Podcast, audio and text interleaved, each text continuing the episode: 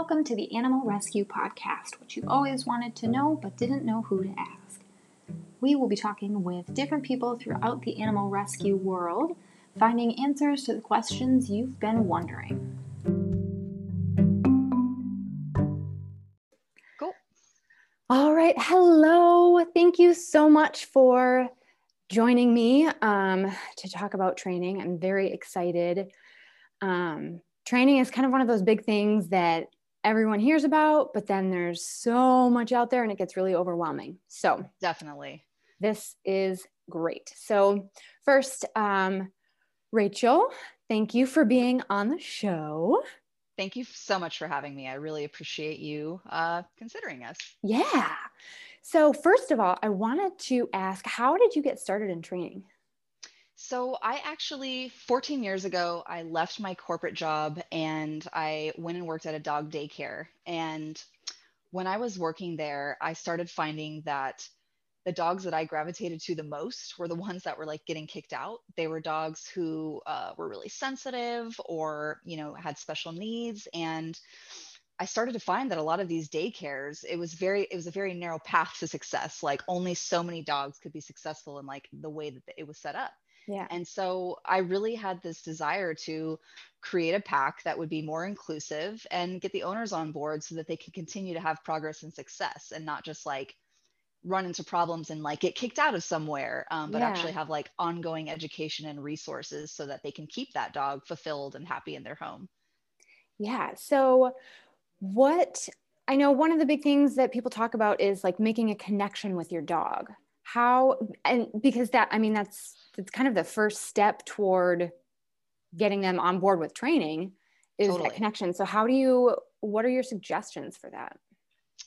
I mean, if you're someone who doesn't have a dog yet, choosing a compatible energy for you and your lifestyle is so major. A lot of times we tend to gravitate towards dogs that look a certain way or make us feel a certain way, but we're not necessarily considering like who the dog is as an, as an individual and yeah. What we can actually provide them fulfillment wise. And so, you know, if you could go back in time and, and choose a dog that's compatible for you, that'd be a great first step. I mean, if you already have a dog and maybe you just want to develop more of an understanding of them, it's being able to look a little bit outside of the box and starting to look at what is who is my dog genetically and what behaviors have they learned through experience and through nurturing and all the different things that they um, go through in life mm-hmm. and it's really finding the connection between those two things like because so many people will be like oh well I have a husky and I have an I live in an apartment and he's a oh, psycho. Oh, and I'm like, well, like a 30 minute walk twice a day for a husky in an apartment is going to uh-uh. be a nightmare for you. And you're yeah. probably going to have a hard time finding a genuine connection with your dog because you're just not able to provide the fulfillment that they need. Mm-hmm. So it's really just understanding the dog as an individual um, and knowing that the dogs that you had before they could be completely different than the dog you have now. A lot of times yeah. we meet owners and it's like, well, I had a Jack Russell, so I know all Jack Russells. And I'm like, you may have hit the genetic lottery last time with your like amazing Jack Russell, but this new dog was sent to you so that you could learn about yourself and learn about this dog, and then you yes. guys grow together. Yes, absolutely. Um, so, can you talk a little bit about energy in training? Absolutely. I mean, you know, when it comes down to it, there are so many different ways to train a dog. And I think at the base of all of those, if you're not feeling good about what you're practicing with your dog, it's not going to work. Mm-hmm. So it's like a lot of times we see these trainers who are like, this is my methodology and I want you to do my methodology calmly. And you're like, well, maybe maybe the way that you're teaching me isn't the way that I learn or the way that my dog learns. And so if I don't feel good about what I'm doing with my dog, the energy is going to be off for sure. Yeah. Um, like compiling that with who am I as a human? And like why was this dog brought to me? And can I step up to create uh, a, a resource of information for my dog through mm-hmm. my energy, through my behavior, my patterns? And you know we, we hear so often well just be calm just be calm like get zen. And you you can't you can't fake it until you make it you know? You have oh. to have a little bit of um, self-awareness of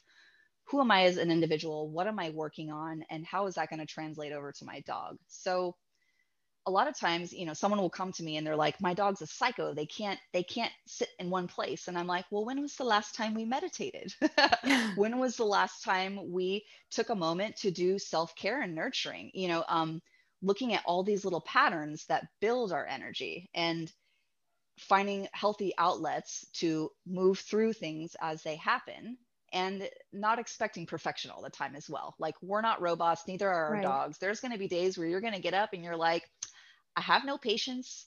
I don't want to do anything. and you can either be resistant with yourself and with your dog, or you can just acknowledge, hey, you know, I'm not feeling so good today. So I'm going to adjust expectations and then we're going to plan something so that we can both be successful with where we're at. Yes, that took me, that was the hardest thing for me to really come to terms with and learn was one, like you said, you can't fake it till you make it. You yeah. can't fake being calm. You can't fake being confident.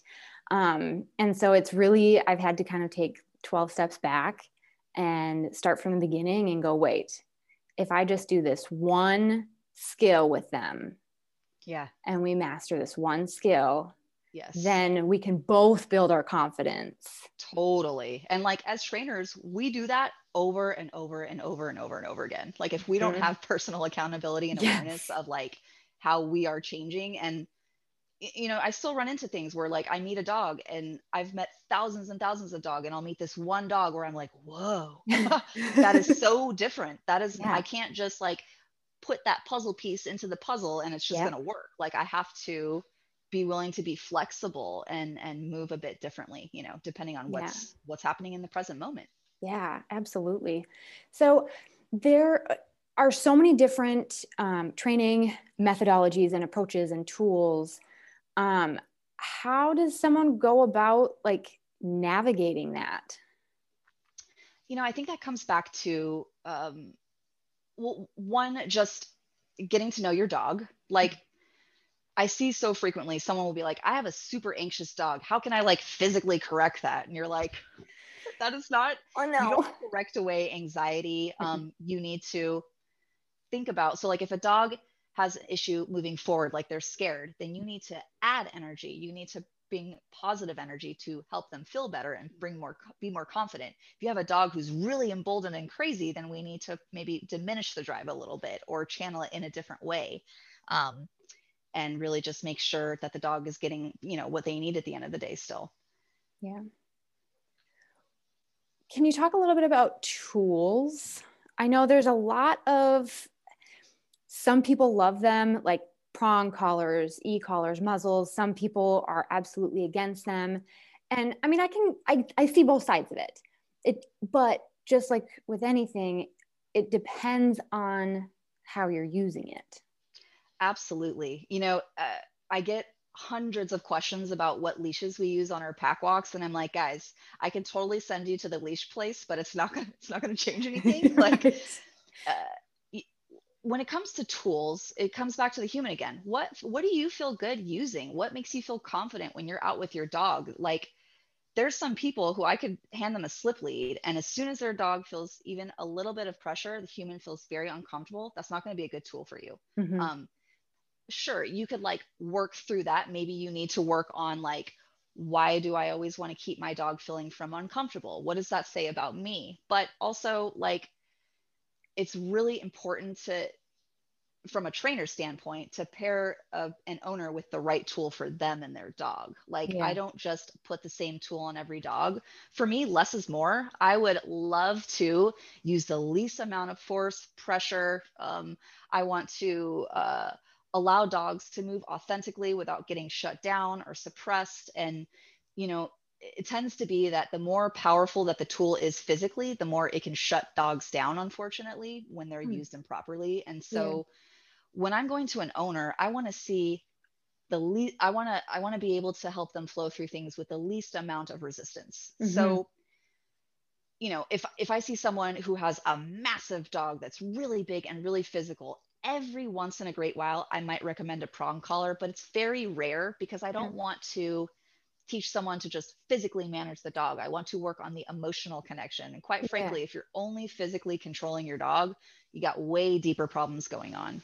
Um, yeah. So, you know, it's just really back to the individual case by case basis. Like, this dog Mo is one of my old employees' dogs, and she's here for the weekend. And I put her on a, on a Halti because she is so drivey that it I can use very little pressure to just gently guide her head instead of putting her on a slip lead that I use on hundreds of other dogs where she would be having all this tension. She mm-hmm. would be mm-hmm. pulling, I would be getting tension, and neither of us would be getting anything right. out of that.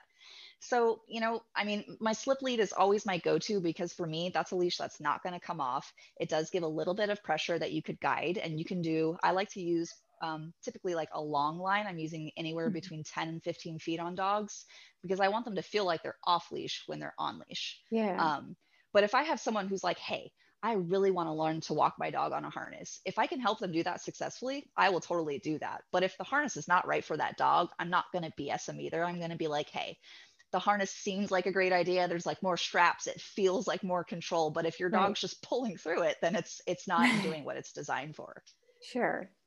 So I want to go back to you were talking about um, using the the least restrictive tools possible so that you can have that emotional connection with your dog. Yeah. Can you talk a little bit about that emotional connection? Like how Absolutely. If you don't know that you have that or how do you go about getting that? Sure. So you know a lot of times we get people who come to us and they they want to just like throw the leash on and like go out and do things with the dog on the leash but the emotional connection is built in all the stuff at home all these little things that we're doing. So like for me when i go out into the world i want my dog to know that i'm a source of information that i'm trustworthy that i'm sensitive and thoughtful and paying attention all the time. They need to know that i'm advocating for them. So when i'm at home I have structure, I have routine, I am paying attention to how they move through different situations. I don't put them into situations that are beyond what they're capable of in the moment. I want to make sure that I'm responding to where the dog's at now. Mm-hmm. Um, then I start building trust with my dog because they go, Hey, you're not putting me in dangerous places. You're giving me information. You're making me feel good. I feel safe with you. Um, and little things like just the way your dog comes in and out of the crate, the way you give your food to your dog. Um, is your dog invading your space? Like all these different little things throughout the day and throughout our like lives um, that all attribute to the things that we want to be able to like go to a cafe, to take our dogs mm-hmm. on the trail, to go off leash at the beach. Um, your dog knows when you're not present and when you're not showing up consistently, and it shows up on the walk. The walk is like yes. the great illuminator. And it's just about creating some more thoughtfulness about what your dynamic is like. So if I come in and someone is like, wow, my dog's totally blowing me off on the leash um, when we're out on the walk. I'm like, well, is your dog coming when called in the yard when there's like no distractions? How do they feel about you? Do they have a reason to move away from you? Do they feel drawn to come towards you? If they are drawn to come towards you, is it in a balanced way? Are they obsessed with you? Like, does their world shatter when you move away? These are all little yeah. things that we have to consider. And so when we go back to the idea of like why did this dog come into my life uh, something that like happened for me and like why I came in like why I started working with dogs is cuz for me it was like stability and also to be perfectly real it was because I liked control. Oh. If I just can control dogs it makes me feel like this powerful badass and I can do anything. And that's all in the ego, in the negative ego. Yes. Ego is not always a negative thing, but that is right. the negative ego. And so it had to become illuminated to me through time and repetition. Why am i taking these dogs on? What am i actually trying to do? Is it about mm-hmm. me is it about them? And so you know owners do this with like i get a dog because i want connection actually with humans but i can't have that so i get a dog because the dog can't complain. They're, right. they're just like i take them on and they're stuck with me. Right. so you know yeah it's just really um, creating some thoughtfulness about why did i why did this dog come to me and what can i get out of us working together mm-hmm. so is there a difference between recall and a dog just coming when called or is it the same thing um you know that's a great question and i would say that so when someone says, my dog, if they're off the leash, will just leave, like mm-hmm. they'll just bolt and run off, that to me says you're basically not a source of information and you're not someone worthy of, um, you're not providing something that's more valuable than what they're yeah. getting from the outside environment, right? So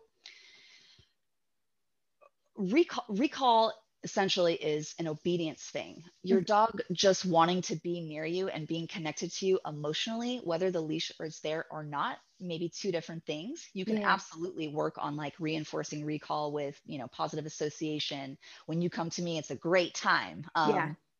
And then you can also work the opposite way of when you go too far off, there's a consequence. Hey, you yeah. can't go that far. And if it if you go that far, then I'm going to follow through by getting you and bringing you back to me and letting you know this is where the hard boundary is. Um, mm-hmm. But yeah, it's like so many people, they think that recall is just teaching the skill, which is like, great, you can say, you know, come and your dog knows come. Yeah. But if there's something that's more valuable than come for your dog mm-hmm. out in the environment, it's not going to matter if like the, the, the obedience side, like you right. need to have the emotional connection. I think you and I need to have a chat after this. I think I think I need to learn a little bit more about that emotional connection. um, okay, so let's see. Um, how can owners kind of temper down their high expectations when they're maybe they adopt a new dog or they start training and they just think, I'm going to get this fixed now? Like, how can they kind of balance what they are, what they can get out of it? So, like, a comparison that I always give is like when you are starting a new fitness program and you want to get that like chiseled ab look, guess what? When you like eat clean for seven days and do your abs every day, you're probably still not going to see anything on the seventh day. You're going to be like, wow, I have no abs. Right. But there's a realistic expectation that it takes time and repetition and that eventually you will get there. But there's like somehow this thing with dogs where we're like, oh, I like kind of tried for a little bit and didn't work. So eh, like yeah. it's not going to happen. But it's like, no, um, the realistic expectation is it takes time and based on the severity of the issue it's going to take longer to you know repair those things. And it, like going back to like looking at what your specific issue is just being realistic time wise like if i have a dog who is extremely shut down they're going to need more than two weeks to settle into my environment. Sure the internet will say oh two weeks is like the decompression period and then right. they'll be fine. Like it could be like six months it could be two years like depending on what your relationship is like and, and you know what you're building upon. But uh, getting to know your dog uh, taking on one thing at a time instead of trying to fix the whole picture like yes. just honing in on little things well you know what i'd like my dog to just follow me through the doorways instead of just running into me and knocking me down i want my dog to give me a little space so i just work on that and then you just build build build build build and then you will have that amazing dog but if you go in and you're like thinking that two weeks of sit come stay and recall is going to fix everything. It just ain't going to do it. Your dog will yeah. learn some skills, but right. Mm, it's not going to be like the end all be all. Yeah. Okay. So, how can we as pet owners break our bad habits that we have formed? So, like letting the dog invade our space, or what are things that we can start to work on within ourselves to start to, to get into that position where we can build that relationship and build that trust? The first step is always awareness. So, like, when I have someone who comes to me and they say, My dog has really bad separation anxiety, when I leave, their world shatters. They are so sad. They cry. My neighbors call and complain. Like, the very first question that I ask is, How much affection are we giving and when are we giving it? and I will literally ask people, write down, mm-hmm. make a little check mark. How many times have I given my dog affection today? Just creating a bit of awareness. And for the most extreme cases, I'll say, are you willing to not touch your dog for like a week to see how the behavior changes?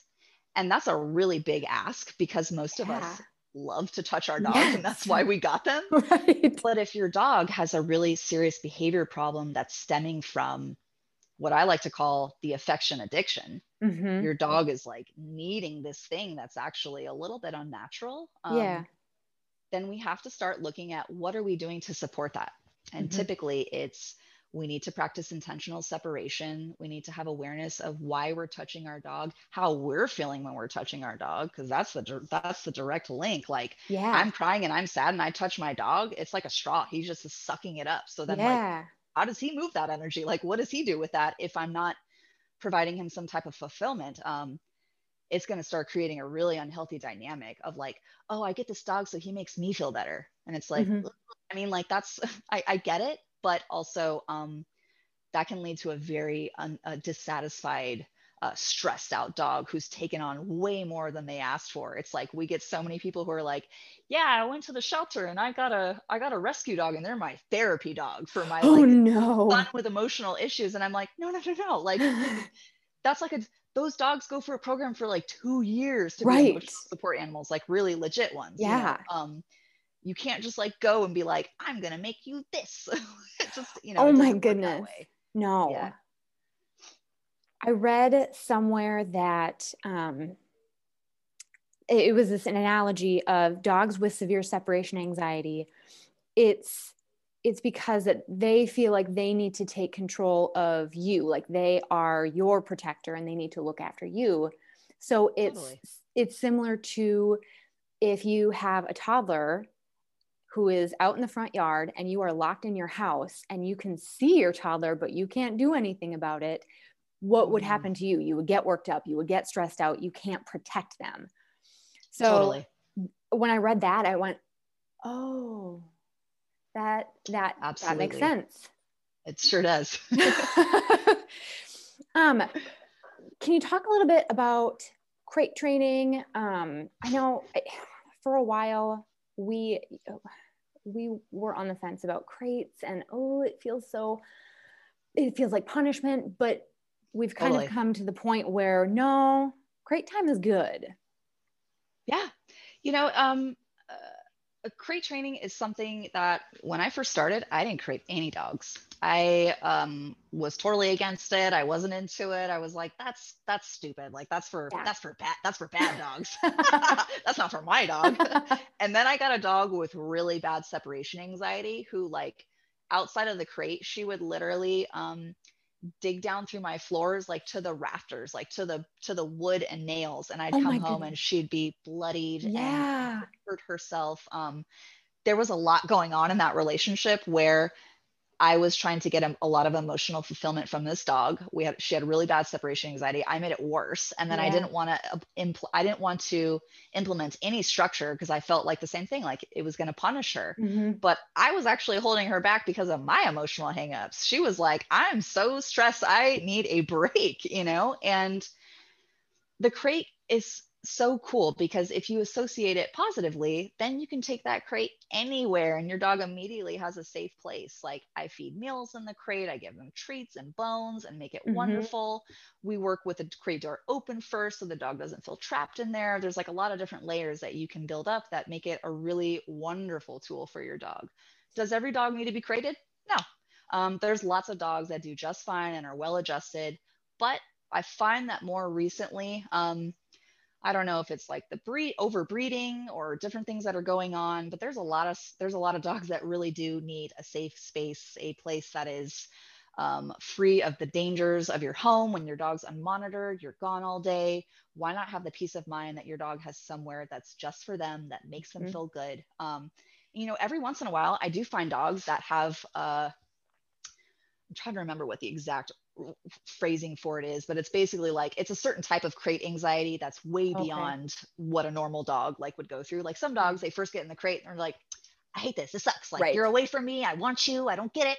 Yeah. And you know, over time they get better with that. There's some dogs who literally would hurt themselves to get out of a crate because Mm-hmm. it's um it's like containment anxiety basically Yeah. it's like it's like a way deeper thing which at that point sometimes those dogs actually need to be like medicated or have a totally different game plan but Mhm.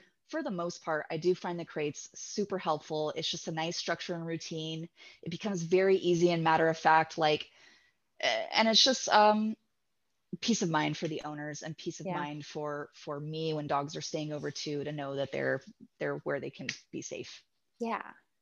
Awesome. Um, I'm, I'm, I kind of want to do that one week of no touching your dog to see what happens. um, like it's just literally not giving them affection. yeah just literally not giving them affection. You just feed them, walk them. yeah. Just do your thing. And so there's like two ways you can go about it. One you can look at what am i feeling when i want to share affection with my dog? And literally like take a log and like take mm-hmm. a little journal. I was feeling like i wanted physical touch especially in pandemic lord knows. We all want some physical touch you know? So it's building awareness around what am I feeling? And then also getting a chance to see does my dog's behavior change when they're getting mm-hmm. less affection? Does it, do they feel differently about me? Do they feel differently on the leash? Um, do they feel different in the environment? Some dogs are very affectionate and they do very well with lots of affection. Some dogs don't. Some dogs don't even like to be touched that much. And we're just constantly inserting ourselves and they're yeah. like, this is a lot. You're smothering me. so it's really just creating an opportunity to learn more a bit about yourself, why you're sharing the affection, and a bit more about your dog. What are they getting from it? And how is it actually impacting their behavior in the long run? I'm excited about this challenge. it's a tough one. I actually yeah. um, had another trainer recommend it to me a few years back, and I did it for two weeks, and I was like, "Whoa!" I, I would just, um, I was shocked at how different my dog's behavior became. Mm-hmm. Um, not to say that you can't. It's just, it's better to be intentional with your affection, and that's yeah. what it taught me. Is I went, "Oh, when I want to share affection, I call my dog over to me. I invite them into my space. Mm-hmm. I share mm-hmm. the affection and then I end it. And then I like let them go and do their thing. And just like changing the pattern of like, my dog's here, touch, touch, touch, touch, touch, touch, touch. And right. like not thinking about what I'm thinking, what they're thinking, what's actually being supported in those moments. Yeah. Awesome. Where can people find you if they want to learn more? Do you do like virtual sessions with people?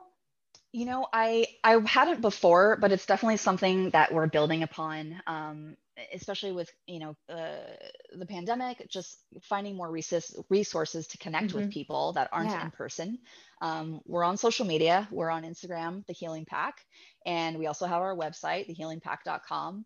Um, later in the year, we're actually developing some programs to create a full-on dog walking school that is completely online. So, and it's not going to be behavior based it's going to be more about safety about being yeah. consistent creating routines things like that to really help people um, not only uh, dogs but their uh, dog walkers as well mm-hmm. to create a service that supports their clients needs and um, just creates more opportunities for people to have better people to take care of their dogs like create a little yeah. bit of consistency yeah Awesome. Well, I will keep an eye out for that one. I love seeing the pictures of your pack walks on Instagram. Awesome. They Thank are fantastic. yeah, we really um, we love what we do. We've put a lot of work and thoughtfulness into trying to create the best experience for the dogs. You yeah. know, we we turn down way more dogs than we take on and we actively find people the service that is right for them. So like when we go out and do an evaluation, if you're not the right if we're not the right fit for you, I will find you the right trainer. I will find you the right walker. I will find you someone that's perfect for you because that's what it's really about. Like right. there's so many dogs and there's so many wonderful people that have lots of different approaches and we're not going to be for everyone and that's totally okay and I'm so happy to be like the connecting energy between different people so more dogs can stay in their homes and be happy. Yes. Oh my goodness, I love this so much much. Thank you, Rachel. I appreciate your time. I appreciate all of this amazing information. And um, I hope to see you again soon. Thank you so much for having me. Thank you. Thank you for listening to this week's episode of the Animal Rescue Podcast. If you like what you hear, please rate, review, and subscribe and tell your friends. Thank you.